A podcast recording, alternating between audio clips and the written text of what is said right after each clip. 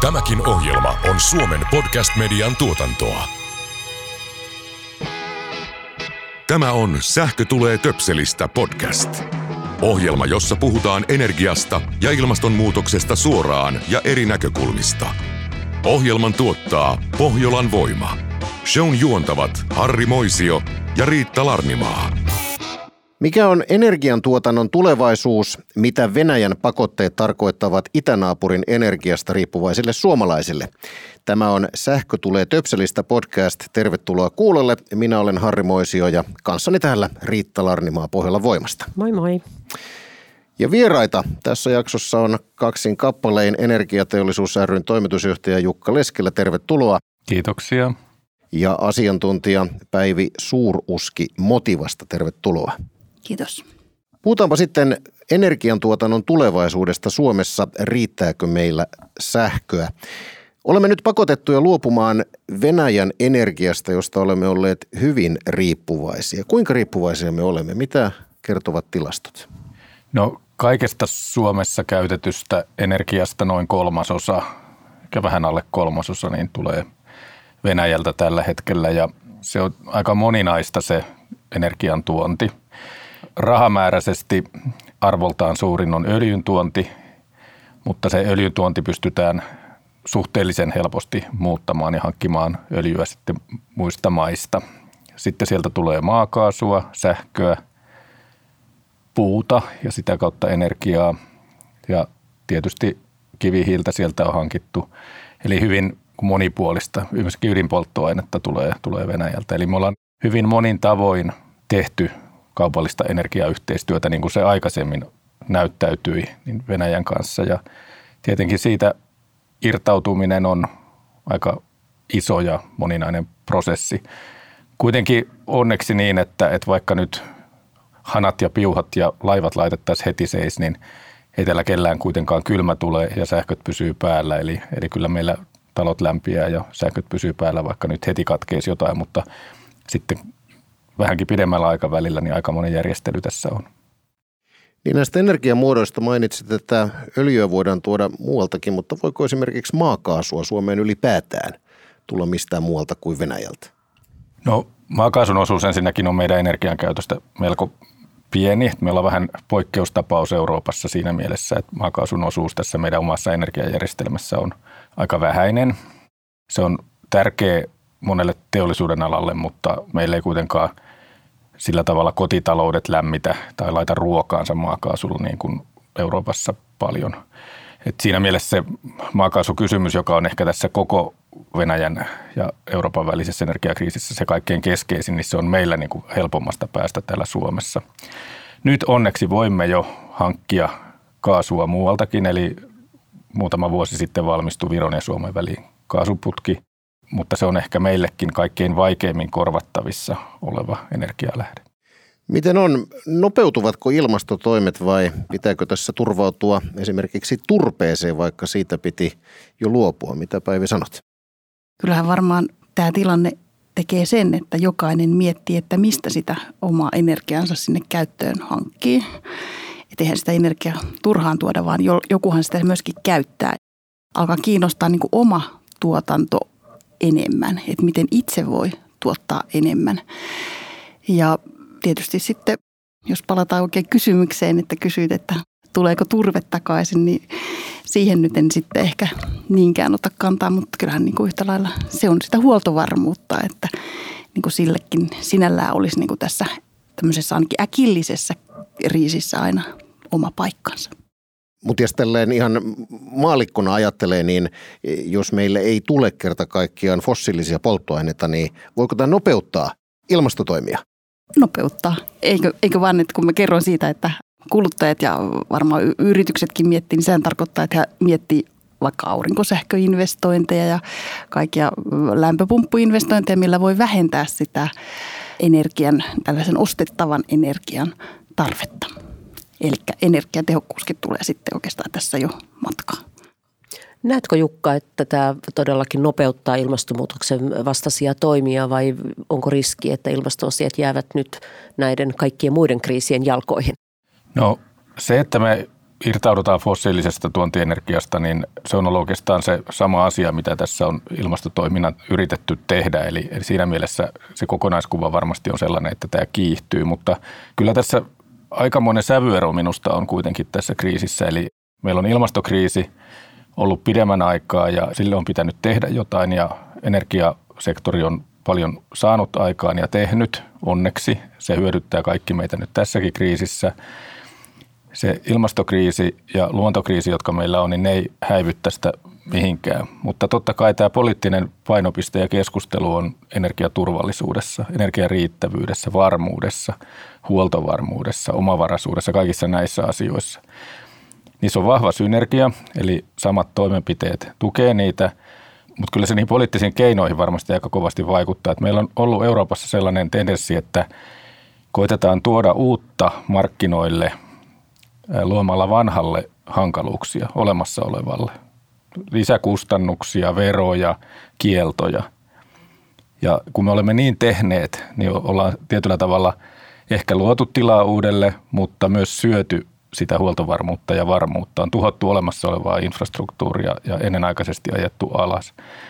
Niin nyt varmaan tämä painopiste jatkossa on kuitenkin niin päin, että, että sen uuden, mitä tulee tilalle, niin sille luodaan edellytyksiä ja koitetaan saada sitä uutta investointia aikaan. Nimenomaan ihan niitä samoja asioita, mutta varmaan pidetään vähän paremmin huoli, että se, se vanha, mikä siellä on, niin ei, ei, ei pääse sitten tuhoutumaan siinä ja viemään sitä varmuutta meiltä pois. Mutta kyllä mä ilman muuta näen, että tämä kriisi tulee vauhdittamaan niitä toimia, jotka edesauttaa tässä ilmastopolitiikassa. Niin, Jukka Leskelä, tällainen kansan syvistä riveistä tuleva kysymys. Miten turvaamme energian saatavuuden? No varmaan semmoinen hyve, joka meillä on, joka on, on luonut meille semmoista resilienssiä tähän suomalaiseen energiajärjestelmään, on, on tämä monipuolisuus. On erilaisia energialähteitä, erilaisia energiantuotantotapoja käytössä. Se on varmasti asia, joka tulee korostumaan jatkossakin. Meillä Suomessa on ollut tämmöinen vahvuus jo aikaisemmin ja on edelleen, eli me emme ole luopuneet ydinvoimasta, vaan vähän vahvistaneet sitä. Meillä on vesivoimaa käytössä ja niiden rinnalle on sitten tullut tuulivoimaa ja pikkuhiljaa tulee aurinkoenergiaakin. Polttoainepuolella meillä on ollut kaikki polttoaineet käytössä, kun on tuotettu lämpöä ja sähköä. Ja siellä on painopiste siirtynyt nyt sitten niistä fossiilisista tuontipolttoaineista – uusiutuvaan, joko erilaisiin jätejakeisiin, kierrätysjakeisiin tai sitten bioenergiaan. Ja se pitää sitä monipuolisuutta edelleen yllä ja, ja nyt tähän jatkossa varmaan tulee sitten vielä vetytalous, josta ehkä puhutaan sitten varmaan jossain kohtaa vähän lisää, mutta tietyllä tavalla energian muuntoa, että sähköstä tehdään sitten vetyä ja sitä vetyä voidaan varastoida ja saada synteettisiä kaasuja ja näiden fossiilisten kaasujen tilalle. Eli tämä monipuolisuus on varmasti se, joka pitää yllä tätä turvaa. Sen lisäksi pitää olla riittävästi niin kuin kotimaista tuotantokykyä, eli investointeja pitää edistää tähän omaan maahan. Ei pelkästään niin, että ajatellaan, että hankitaan jostain muualta, vaan tänne ihan kotimaahan pitää saada investointeja ja niille on luotava edellytyksiä. Eli se vanha sanonta, että ei kaikkia munia samaan koriin, niin se tulee taas uuteen arvoonsa. Se pätee erittäin paljon tässä energiahuoltovarmuusasiassa. Jos puhutaan sitten energian säästämisestä, niin mitä Päivi olet mieltä sellaisesta väitteestä, että vain riittävän korkea sähkön hinta herättää säästämään energiaa? Onko se näin? No voisi sanoa, että ainakin ollaan eletty siinä entisinä aikoina. Näin on ollut, että on aika tasan tarkkaa myöskin niin kuin haluttu laskea aina kaikki, että kaikki on varmasti kannattavia investointeja, että jos lähdetään energiatehokkuutta parantaa, niin sillä on pitänyt olla niin kuin tosi hyvät perusteet ja sitten maailma voisi sanoa, että nyt aika nopeasti muuttunut, että näiden laskelmien tekohan mahtaa olla varsin paljon vaikeampaa tässä hetkessä kuin, niin kuin aikaisemmin ja, ja sitten on nähty näitä hintavaihteluita ja muuta, niin se, että kannattavuuskin on varmaan parantunut sitten merkittävästi. Eikä voi laskea ihan vaan pelkästään niin kuin sitten, että voi olla muitakin tekijöitä nyt sitten näköpiirissä. Nyt kun paljon puhutaan just tästä niin kuin huoltovarmuudesta ja energiasaatavuudesta näinä viime viikkoina, niin näetkö, että se sitten muuttaa tuota ajattelua, että ihmiset sitten rupeaa enemmän kiinnittämään muihinkin asioihin huomiota kuin vaan siihen. Tietysti hinta on aina, aina iso juttu, mutta miten sä sen näet? Näen, että tulee muuttamaan, että kun se on ollut jo tavallaan näköpiirissä näiden ympäristöasioiden osalta. Jo ihan pelkästään se on ollut semmoinen niin jo painava tekijä näihin aurinkosähköinvestointeihin, että vaikka se ei ole ollut ehkä riittävän kannattava, mutta se ympäristön näkökulma on ollut sitten siinä se, että se halutaan tehdä joka tapauksessa. Ja nyt sitten on varmaan tullut näitä vielä muita näkökulmia, että halutaan oikeasti, että mä pystyn itse, itse tuottamaan ja varmistamaan sillä niin kuin kohtuuhintaista energiaa itselleni ja, ja just se saatavuuskin sitten. Että kyllä se ajaa paljon vahvemmin näihin tällaisiin investointeihin. Olet Päivi puhunut energiansäästön puolesta jo vuosia. Minkälaista vastakaikua olet saanut? Monenlaista tässä vuosikymmenien aikana sanotaan näin. Jos miettii tätä hetkeä, niin vielä yhtä lailla on yhtä painavassa asemassa tämä energiatehokkuus ja vielä painavammassakin, että jokainen, mitä me voidaan säästää nyt, niin sittenhän me ei tarvita sitä energiaa tuoda mistään, että mitä sä pystytään säästämään, niin painoarvo on iso ja kyllä niin kuin edelleenkin sit tarvitaan tekoja ja jos on tähän mennessä tehty, niin edelleen tarvitaan. No miten sä Jukka näet, että jääkö sähkön hinta nyt pysyvästi näin korkealle vai mitä tulee tapahtumaan? No meillä Suomessa on kaikki mahdollisuudet siihen, että me selvitään tästä tietyllä tavalla voittajana ja meillä on, meillä on hirmu hyvä, hyvä asema. Eli Suomeen on tulossa ja tullut paljon uutta sähkön tuotantoa. Me pystytään vähentämään sitä sähkön tuontia merkittävästi. Suomihan on nyt tässä viimeisen kymmenen vuoden aikana suunnilleen viidenneksen, joskus neljänneksenkin sähköstään tuonut. Nyt jo kahden vuoden kuluessa suunnilleen Suomi tuottaa yhtä paljon sähköä kuin mitä, mitä meillä kuluu. Ja silloin kun meillä on sitä omaa tuotantoa, niin ne korkeat hinnat jostain muualta eivät, eivät tänne tule. Et meillä on ollut pitkään se tilanne, että me ollaan oltu Pohjoismaista kallein ja nyt me ollaankin yhtäkkiä Pohjoismaista jo nyt edullisin. Ja, ja Suomessa nyt on ollut tässä alkuvuonna niin pitkät ajat Euroopan edullisin sähkö. Siinä mielessä mä uskon, että, että meillä, on niin kuin, meillä on hyvä näkymä tässä ja sähkön tuotantoonhan kannattaa valtavasti investoida silloin, jos hinnat on korkeat ja nyt pystytään investoimaan sähkön tuotantoon ja yritykset varmasti näin tekee ja se tulee alentaa näitä sähköhintoja. Pitkällä aikavälillä mä en, en näe, että tässä on, on tällaista ongelmaa, mutta nyt tietenkin kun markkinat on ihan sekaisin tämmöisen kriisin keskellä, niin totta kai silloin on korkeita hintoja. Mikä sähkössä muuten ylipäätään maksaa? No sähkössä maksaa se infrastruktuuri, joka siinä on, eli, eli valtavan isoja pääomia sijoitetaan – rahaa sijoitetaan paljon, kun rakennetaan voimalaitoksia. On ne sitten tuulivoimalaitoksia, vesivoimalaitoksia, ydinvoimalaitoksia. Valtavan paljon joudutaan laittaa rahaa kiinni ennen kuin sieltä alkaa tulla sitä energiaa. Ja vastaavasti energiaverkkoihin joudutaan paljon satsaamaan. Ja kun näihin investoidaan, niin niiden täytyy olla investointeja, jotka kannattaa itsensä ja tuovat sijoittajille sen – tuoton, mitä hän on sitä niin kuin ajatellut ja, ja tämä kokonaisuudessaan maksaa. Sitten se, että miten se päivittää se ja muuten se sähköhinta vaihtelee, niin se menee kysynnän ja tarjonnan mukaan, että kuinka paljon ollaan valmiit maksamaan sähköstä ja kuinka sitä tuotantoa sitten siihen riittää ja, ja millä hinnalla sitä ollaan valmiit myymään. Että se on ihan niin kuin mikä tahansa hyödyke markkinoilla, jossa kysyntä ja tarjonta sen ratkaisee. Päivi, onko nyt kun sähkön hinta on korkealla, niin onko teillä siellä motivassa puhelimet pirissyt tavallista enemmän ja ihmiset kysynyt sitten vinkkejä, että miten, miten sähkölaskua saisi säästämällä pienemmäksi?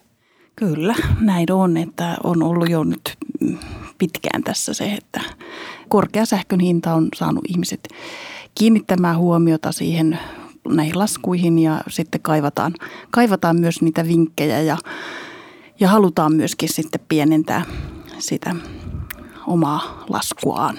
No nyt sitten joku kuuma vinkki tässä meillekin, että mekin Harin kanssa varmaan koko ajan mietitään, miten kumpikin saisi omassa kodissaan sähkölaskua pienemmäksi. No kyllä mä sanon, että kodin energiakulutus, suurin kulutus on siellä lämmitysasioissa. Aika monelta löytyy sitten vielä kuitenkin jotain sähköisiä lattialämmityksiä tai jotain tämmöisiä, että kyllä se siellä usein on se merkittävin sähkönkuluttaja kotona, että siihen siellä yksi aste on sitten 5 prosenttia siinä kulutuksessa, niin sillä on merkitystä. Keitä erityisesti kirpaisee sähkön korkea hinta? Onko olemassa jotain sellaista ryhmää, joka, joka nyt on erityisesti kärsinyt tästä? No erityisesti varmaan sähkölämmittäjät ovat tästä kärsineet, koska heillä on suurimmat sähkölaskut ja sitten tietysti en tiedä onko se, voiko sitä sanoa, että kirpaisee vai ei, että joka on pörssisähkösopimuksen tehnyt, että hän on kokenut niitä kaikista kirpaisevimpia hetkiä tuolla talven aikana tietenkin, mutta sitten onhan hänellä niitä hyviäkin hetkiä täällä nyt sitten ollut jossain vaiheessa aina. Nyt on ihan pakko kysyä Jukalta, että käyttääkö energiateollisuuden toimitusjohtaja pörssisähköä? Joo, mä oon ollut pörssisähkössä enkä vaihtanut syksyllä pois, että kyllä se hyvin näkyy, että joulukuussa kun oli korkeat hinnat ja korkea kulutus, niin sen verran mä katsoin, että sit sähköenergiasta niin edellisen vuoden joulukuuhun verrattuna niin, niin maksoin kymmenkertaisesti. Siis joulukuun sähkölasku verrattuna edellisen joulukuun sähkölasku oli kymmenen kertaa niin suuri. Se tietysti johtui siitä, että se edellisen joulukuun se oli lämmin ja, ja sähköä kuluu vähemmän ja hinnat, hinnat oli paljon alhaisemmat. Tämä kertolasku, kun, kuinka paljon käyttää ja kuinka paljon maksaa, kun molempiin tulee paljon lisää, niin, niin kyllä se aika, aika korkea on. Mutta kyllä mä jotenkin itse ajattelen niin, että ei minua ja kaltaisiani tässä pidä suojella, että kuitenkin kuulutaan tähän niin kuin vahvojen luokkaan, jotka, jotka asuu sitten sähkölämmitteisessä omakotitalossa, niin ihminen voi suojautua niiltä korkeilta niin kuin isolta muutoksilta hankkimalla pitkäaikaisia sopimuksia ja niihin pystyy vielä syksylläkin ihan hyviä. Nytkin varmasti pystyy vielä, vielä niin kuin siirtymään ja totta kai niiden hinnat heijastelee tätä pörssihintaa ja muuta. Ja totta kai sähkölämmitteisessä omakotitalossa niin on paljon sitten sellaisia ihmisiä, joilla on niin kuin todella tarkan talouden paikka. Kyllä energian hinnan nousulla näin nopeasti, niin sillä on isot taloudelliset vaikutukset.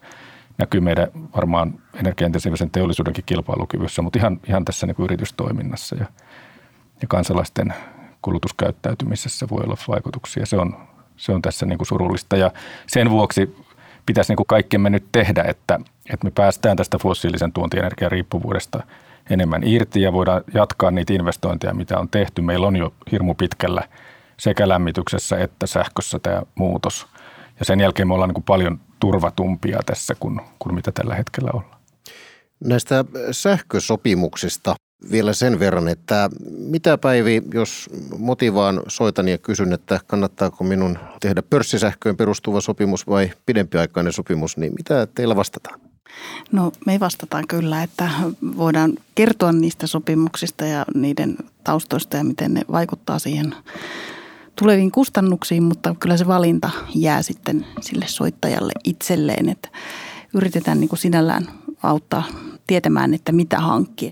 Mä itsekin kovasti toivon, että kun puhutaan näistä energia-asioista ja kaikki miettii usein vaan sitä hintaa ja se hintahan ei aina kerro siitä kun mä itse toivoisin, että jos kun energiatehokkuuttakin, niin puhutaan niistä kilowattitunneista ja siitä energiayksiköstä, että tapahtuuko siellä muutosta. Sehän on se niin kuin tärkeämpi näkökulma.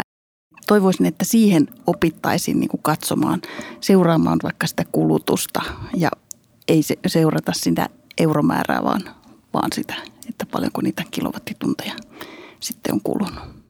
Aina itse sanon siitä, että ensimmäiseksi tarttuu aina siellä niihin kaikkiin lämmitysasioihin, että pyri alentamaan lämmitystä ja yhtä lailla toinen sitten lämmitykseen liittyvä on tietenkin tämä veden käyttö. Että se on semmoinen asia, mihin ei niin hirveästi kiinnitetä huomioon, että lämmin vesi ja sen lämmittäminen vaatii paljon energiaa ja sitten siinä on tietysti se ikävä puoli, että siitä suurin osa siitä lämpimästä vedestä kuluu tuolla piseytymisen puolella, eli meidän pitäisi näihin suihkuaikoihin kiinnittää huomiota. Ja sitten mennään vasta oikeastaan siihen kodin laitesähköön ja siellä nyt tietenkin sitten, kenellä kotona on sähkökiuasta ja saunoa ahkerasti, niin se voi olla semmoinen kohde, mistä kannattaisi nipistää kuivausrumpu jossain lapsiperheessä, jos se on tämmöinen vanhempaa malli, että ei ole vielä lämpöpumppu toiminen ja voi löytyä tietysti sitten jotain, kenen kotona on vielä pöytätietokoneita, niin ne voi olla yllättäviä sähkösyöppöjä. Ja sitten tietysti, jos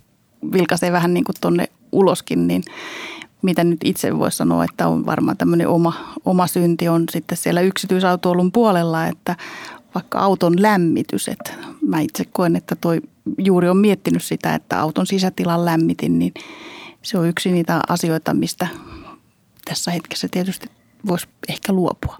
Onko kellon ajoilla nykypäivänä enää väliä, eli koska lämmittää saunan tai milloin pesee pyykkiä, niin onko sillä joku merkitys? No siinä mennään nyt sitten ehkä siihen, että onko sinulla minkälainen se sähkösopimus, että onko siitä hyötyä sinulle, niin kuin että näitä tämmöisiä säästövinkkejä, mitä on aikaisemmin ollut, että pese vaikka pyykit yöllä, että säästät, niin joo, sehän on koskenut vaan niitä, joilla on ollut sähkösopimus semmoinen, että yöllä on ollut edullisempaa. Ja tämä on näitä asioita, mitä ei aina ymmärretä ja sitten ehkä tässä hetkessä mä myöskin on sitä, että kun sillähän on väliä sen sähkön hinnan kannalta kokonaisuutenakin meidän kaikkien osalta, että milloin me käytetään. Että jos me kaikki käytetään silloin, kun on se huippuhetki, milloin se tuotanto on kallista. Jos me silloin ihan, vaikka meillä on kiinteät sopimukset ja holtittomasti sitten pannaan kaikki saunat päälle ja muuta, niin kulutustahan on silloin paljon ja, ja se kostautuu siinä meidän seuraavassa sopimuksessa, niin varmasti ne on sitten kalliimpia. Ehkä vielä, vielä tästä sähkön käytöstä, me puhutaan nyt paljon siitä sähköhinnasta ja ajoittamisesta, niin yksi aika keskeinen uusi elementti on nämä sähköautot – yhä useimmissa kotitalouksissa on, on sähköauto. Nyt jo kolmasosa myydyistä autoista on ladattavia autoja ja uusista myydyistä autoista. Ja se on niin kuin hyvä esimerkki siitä, että, että on todellakin merkitystä, että koska sen sähköautonsa lataa. Lähes kaikissa ymmärtääkseni näissä sähköautoissa ainakin, ainakin mulla on niin sellainen mahdollisuus, että voi ajoittaa sen latauksen ja silloin todella voinut nyt viime aikoina merkittävästi alentaa niitä kustannuksia. Sen sijaan, että lataa sen heti, kun ajaa kotiin iltapäivällä, jolloin sähköhinta voi olla 20 senttiä kilowattituntia ja sitten yöllä se on 2 senttiä kilowattitunti, niin se kannattaa tietysti hyödyntää se yösähkö siihen lataamiseen. Ja toinen hyvä esimerkki siinä on itse asiassa se, että, että sähköautolataus on kuitenkin hirveän paljon halvempaa vielä kuin sitten se polttomoottoriauton tankkaus. Olemme puhuneet paljon sähkön hinnasta. Onko se tällä hetkellä kalleimmalla tasolla kuin koskaan? No joulukuu oli, jos puhutaan näistä tukkuhinnoista, mitkä nyt on semmoinen hintareferenssi, mitä voi vertailla jotenkin järkevästi eri aikojen yli, niin joulukuussa oli se kuukauden keskihinta oli korkeampi kuin se on koskaan ollut. Mutta nyt jo tammi-helmikuu olivat jo sitten edullisempia jonkun verran – mutta ilman muuta on poikkeuksellisen korkealla tasolla sähkön hinta ja nyt ne on niin kuin siirtynyt ja siirtymässä sitten kaikkien kuluttajien sähkösopimuksille ja sen vuoksi tämä on niin kuin aiheellista puhua juuri nyt. Ja olen ymmärtänyt, että kysyntä on myöskin hyvin suurta edelleenkin, eli tässä on aika vaikea yhtälö nyt ratkaistavana vai? No ei se nyt minusta mikään vaikea yhtälö on ratkaistavissa, että Kysyntä kasvaa, kun yhteiskunta sähköistyy. Me siirrämme juuri liikennettä sähkölle, monet teollisuusprosessit siirtyy yhä enemmän sähkölle ja, ja yhteiskunnan palvelut on sähköistynyt jo pitkälti aikaisemmin ja, ja lämmityksestä iso osa on muassa tai toisessa sähköstä. Nyt kyse on sitten siitä, että pystymmekö tuottamaan sitä sähköä sitten sen vastaavan määrän, mikä sitä kuluu. Ja, ja Suomessa se kehitys näyttää tosi hyvältä, eli, eli meillä kuitenkin sähkön tuotanto kasvaa nopeammin kuin tämä kulutus kasvaa ja investointeja uuteen sähkön tuotantoon on valtava määrä tulossa ja pystymme, jos sitä kysyntää on niin kuin näyttää olevan ja jos se näyttää kasvavan, niin ilman muuta nyt kannattaa siihen sähkön tuotantoonkin investoida, varsinkin kun hinnat näyttäisi olevan aika korkeilla, niin itse odotan, että tulee todella paljon uutta sähkön tuotantoa. Ja tämä on juuri se keino, millä me irtaudutaan sitä fossiilisesta tuontienergiasta – joka on heilutellut näitä meidän energiahintoja ja saanut aikaan näitä energiakriisejä 70-luvulla, 80-luvulla ja nyt taas. Muutama sananen ehkä vielä vesivoimasta. Tuleeko vesivoiman hyödyt esiin silloin, kun huoltovarmuus on uhattuna? Onko tämä ihan mun omasta päästä keksimä juttu vai pitääkö tämä paikkansa? No vesivoima on niin kuin monessa mielessä tämmöinen energiajärjestelmän kruununjalokivi. Eli kyse on uusiutuvasta energiasta, joka on kotimaista, täysin päästötöntä. Se ei kuluta tai muuta sen veden laatua millään lailla, kun sitä, sitä voimalaitoksen läpi juoksutetaan. Eli sen laatu ei niin kuin muutu, ei aiheuta mitään niin kuin ympäristöpäästöjä tai, tai haittoja. Ja kaiken lisäksi sillä pystytään sitten, jos on tämmöinen vesivoimalaitos, jossa pystytään säätämään tätä tuotantoa, niin kuin meillä nyt näissä isoissa joissa olevat vesivoimalaitokset on sellaisia, että voidaan säätää, niin sillä pystytään sitten tuottamaan sitä sähköä silloin, kun sillä on suurin kysyntä. Eli se pystyy vastaamaan niihin kulutuspiikkeihin ja ehkäisemään sitten niitä hintapiikkejä, joita, joita siitä, siitä seuraisi. On kummallista, että sen edut tulevat esille vaan silloin, kun on hirmu korkeat sähkön hinnat tai, tai joku tällainen haaste, koska pitäisi ymmärtää kaiken aikaa, että sehän on juuri se, joka luo meille joustavuuden ja mahdollisuuden tähän järjestelmään. Vesivoiman roolihan tulee vain korostumaan nyt jatkossa, kun yhä enemmän tästä uudesta sähkön tuotannosta on, on tuulivoimaa, aurinkoenergiaa, jotka tuottaa säiden mukaan tai, tai päivän kulun mukaan – ja sitten on ydinvoima, joka tuottaa noin lähtökohtaisesti tasaisesti sähköä, niin me tarvitaan sitä säätävää tuotantoa ja vesivoima sitä tarjoaa. Meillä on naapurimailla sitä paljon, mutta meillä on onneksi jonkun verran sitä myöskin Suomessa ja siitä kyllä kannattaa kaikin tavoin pitää kiinni ja huolehtia siitä, että, että tätä säätöä voidaan jatkossakin tehdä. Mä haluaisin palata vielä uudelleen Jukan aikaisemmin tuossa esille nostamaan asiaan tähän niin kuin sähkön hintaan ja että ylikorostuuko se nyt tällä hetkellä keskustelussa? Meidän pitäisi nähdä tämä iso kuva ja se iso kuva on tämä koko energiajärjestelmän murros sellaiseksi, että, että meillä on ilmastoneutraali, erittäin resilientti, tämmöinen kestävä energiajärjestelmä kaikin tavoin ja sitä me ollaan nyt tässä pitkään rakennettu ja, ja nyt tämä kriisi – vauhdittaa sen, sen rakentamista. Yksi keskeinen elementti tässä on se, että yhteiskunta sähköistyy. Eli siirrymme käyttämään puhtaasti tuotettua sähköä sellaisissa kohteissa, missä aikaisemmin on käytetty fossiilisia tuontipolttoaineita. Ja samalla kun me sen teemme, niin me siirrymme semmoiseen energiajärjestelmään, joka on ilmastoneutraali ja sillä tavalla turvallinen, että sitä ei heiluttele näiden fossiilipolttoaineiden tuontihinnat tai emme ole sellaisten maiden armoilla, jotka näitä fossiilipolttoaineita tuottaa ja joiden olosuhteet on sellaiset, että ne ei aina kestä ihan, ihan päivänvaloa nyt viimeksi tässä meidän, meidän naapurimaassa. Ja siinä mielessä katseen pitäisi olla siinä, että tämä sähköstyminen voi edetä. Ei ole mitään pahaa siinä, että käytämme sähköä. Se on ratkaisu moneen asiaan, liikenteen, teollisuuden, lämmityksen päästöihin ja, ja siihen, että se voidaan tehdä. Mutta ilman muuta sähkön hinnalla on merkitystä – Emmehän me voi sähköistää yhteiskuntaa, jos sähköhinta on liian korkea, vaan meidän täytyy pystyä tekemään riittävästi niitä tuotantoinvestointeja, kehittää niitä meidän energiaverkkoja ja sillä tavalla huolehtia, että me voidaan tämä sähköistäminen tehdä. Ja se on tietyllä tavalla se iso kuva, sähköistäminen.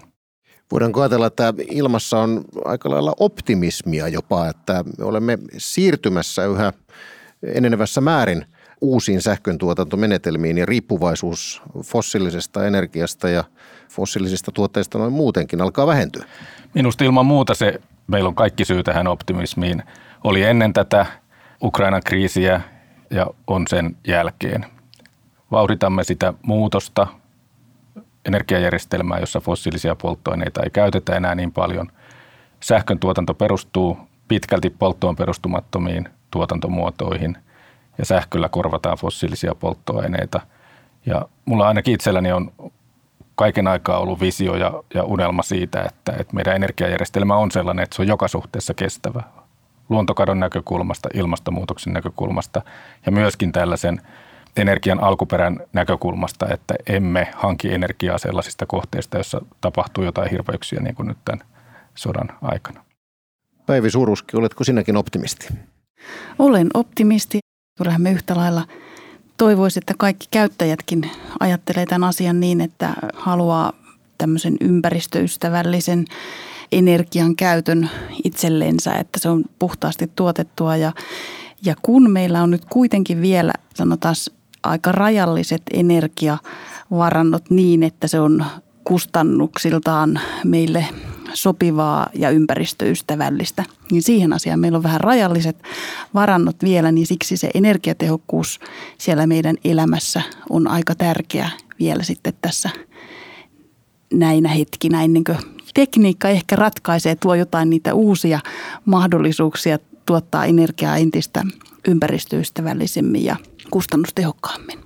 Jukka Leskelä ja Päivi Suuruski, kiitoksia molemmille vierailusta ja mielenkiintoisesta keskustelusta ja me Riitan kanssa olemme myös ikuisia optimisteja.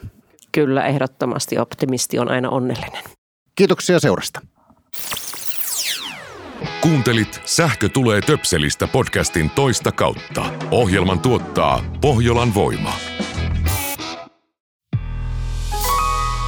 Tämän ohjelman tuotti Suomen Podcast Media. Jos pidit tästä ohjelmasta, muista seurata Spotifyssa tai arvostele ohjelma Apple Podcastissa, niin muutkin löytävät ohjelman pariin.